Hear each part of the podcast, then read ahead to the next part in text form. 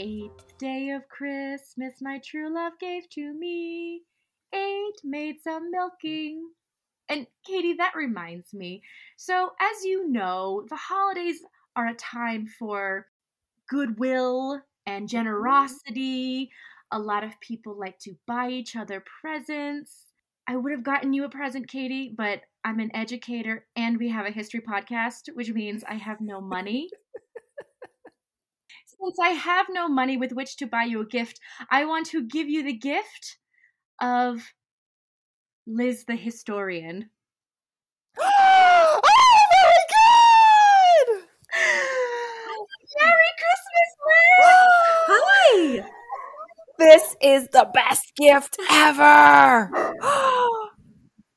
Oh my god. So your guys' voices just set my dogs off. They like think you're in my house and they're going crazy. They're like, Liz, there's Liz, somebody here. check your attic. We're in the attic.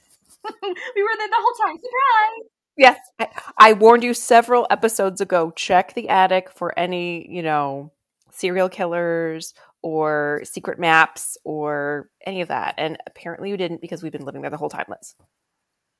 Surprise.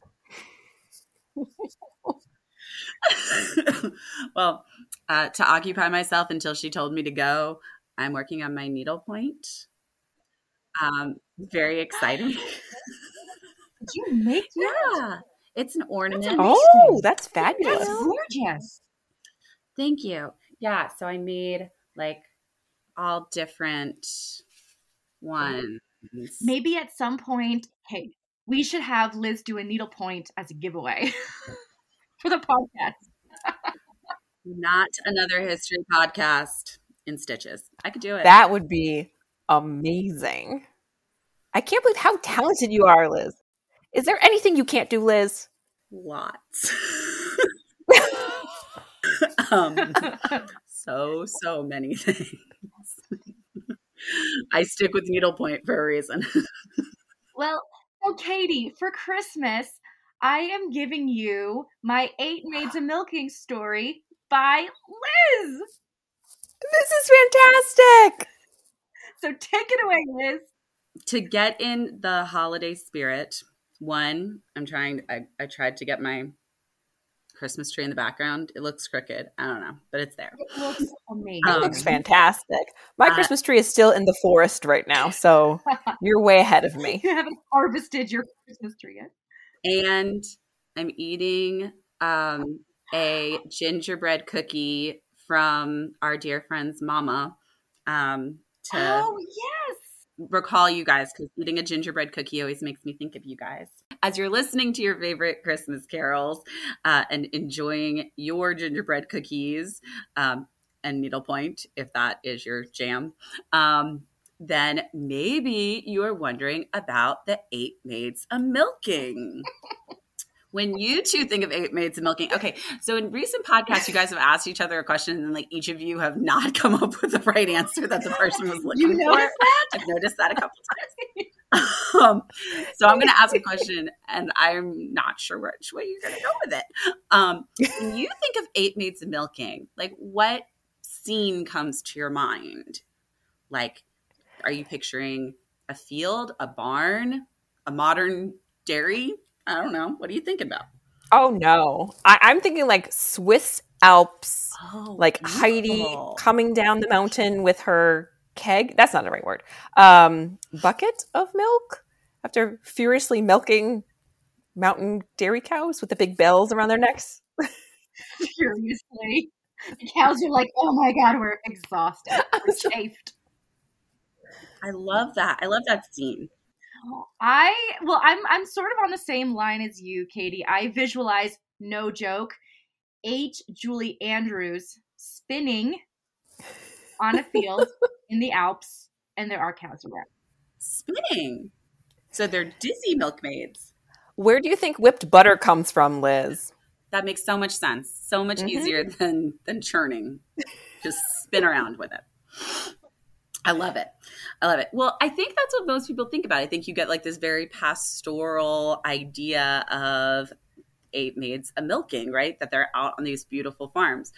But if you're thinking about people today, as well as people in the past, a very large part of our population live in urban dwellings. So where are their milkmaids? They would be in a barn in the middle of town, right? Like next to the grocer. Mm-hmm. yeah, pretty much.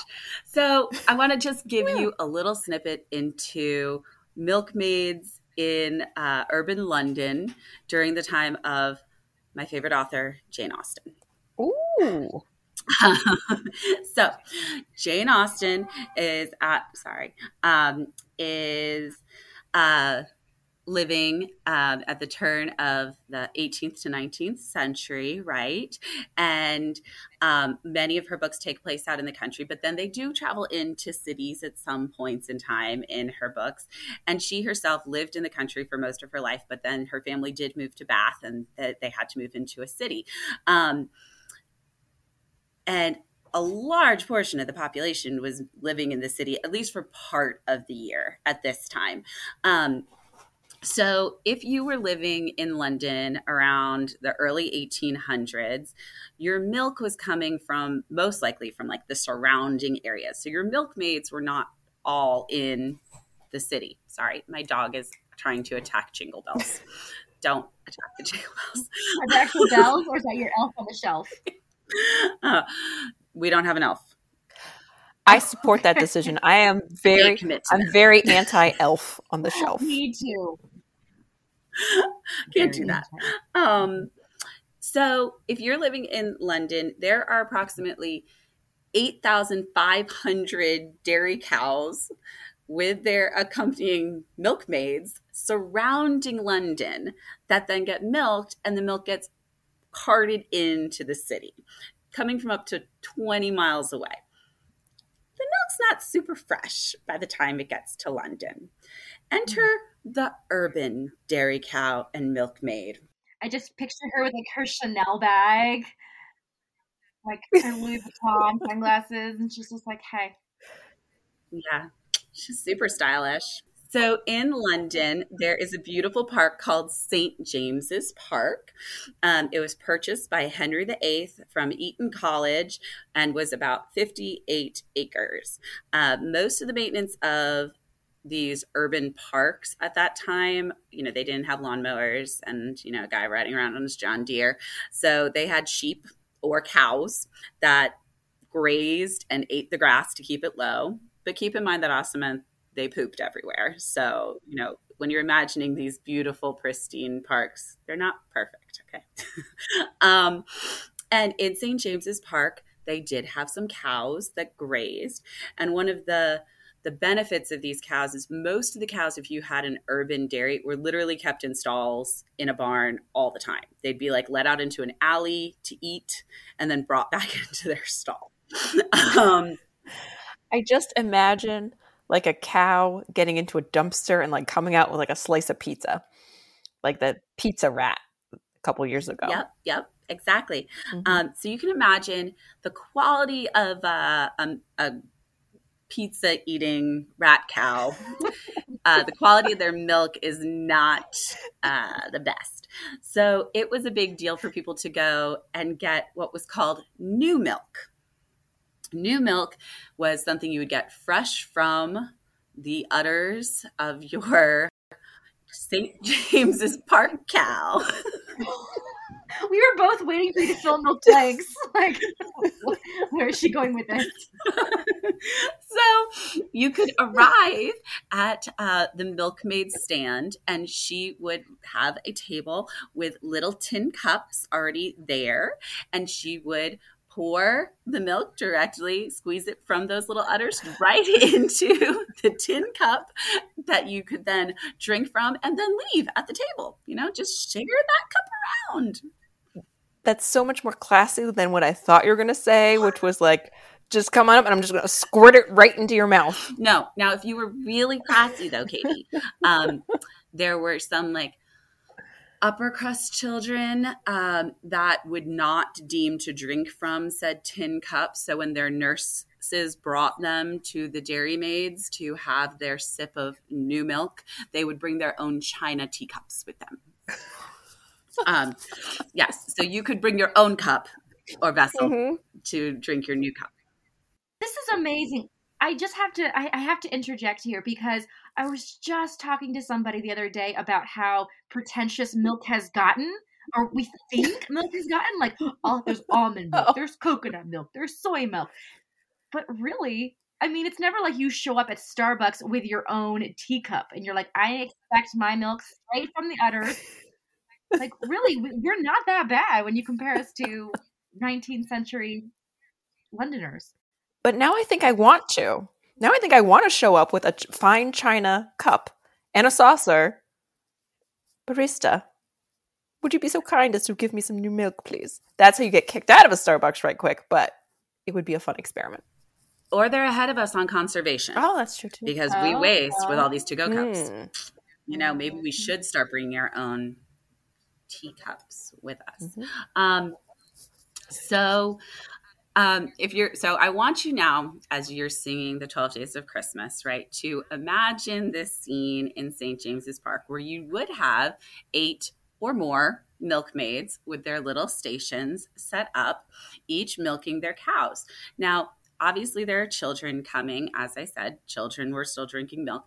But who else might be here amongst the milling crowds at the milkmaid stand? Mm-hmm. Well, there were often young ladies that came out attempting to meet a fine gentleman, possibly a soldier. Because occasionally the soldiers would come. Now, do you think the soldiers were just drinking milk at these stands? I have a feeling there was a little something extra in there. There. You're Dairy right. products. Have you ever heard of the delicious syllabub? no. Is it like eggnog? Okay, so sim- somewhat similar. Um, Cindy, Katie, I don't know if you're a fan, but Cindy, I believe you're a fan of the Great British Baking Show. Oh, yes. I love it as well. Yes. Okay, yes, right. And there have been in past seasons a mention of syllabub, and it was one of those words that I was like, oh, interesting word. Not totally sure what you funny British people are talking about. um, so, a syllabub is a drink. It originally came from um, the Cornish area, and essentially it is fresh, like straight from the cow, milk that is poured directly onto an acidic type of alcoholic beverage to curdle the milk immediately. Ooh. It sounds repulsive to me personally. Um, but syllabubs are still something that are created today. Now, back then, you literally would have your cup and there'd be a wine, a cider, um, you know, an alcoholic beverage on the bottom. You'd give it to the milkmaid. She would literally uh, milk the cow straight into your cup, and the resulting drink was your lovely beverage for the day. Um, today, syllabubs have become more of a dessert. So if you are uh, not inclined to want to be one of those lovely ladies on her day off trying to meet a soldier and have some syllabub at your neighboring milkmaid stand, and you want to take a modern approach to um, the, the age old tradition of a syllabub for the holiday season, there are modern takes on this recipe, um, particularly here in the South. I'm in the Southeast for those of you out in the internet that don't know me. Um, and in the Southeastern part of the United States, um, they like to, back in colonial times, they like to take a lot of British traditions and uh, reshape them into um, interesting Southern uh, New World traditions. And syllabub was one of the ones they decided to keep. They- Not totally sure. Why? Why? Of all the traditions. Why? basically the modern day southern version of a syllabub is you create homemade whipped cream right so you have a heavy cream and sugar that you whip together until it creates a, a beautiful whipped cream um, but then you're going to pour in white wine brandy lemon juice and nutmeg and you're going to beat it until it literally creates a, a whipped, like peaked um, uh, substance that you can eat with a spoon and you chill it and you serve it for dessert. That's not terrible. That I so it makes down. the curdling sound less bad. Yes. Yes. I could I could get behind that. Yeah.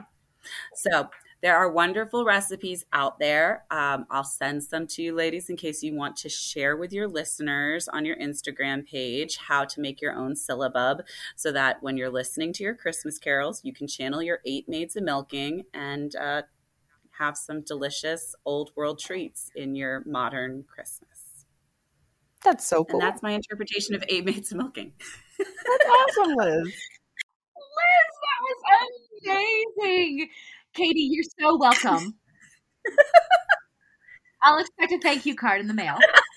yes, definitely. Liz, you're the best. I love you. That was so good. Thank you so much, Liz. That was wonderful. Thank you all for having me on. Hopefully, you'll come back.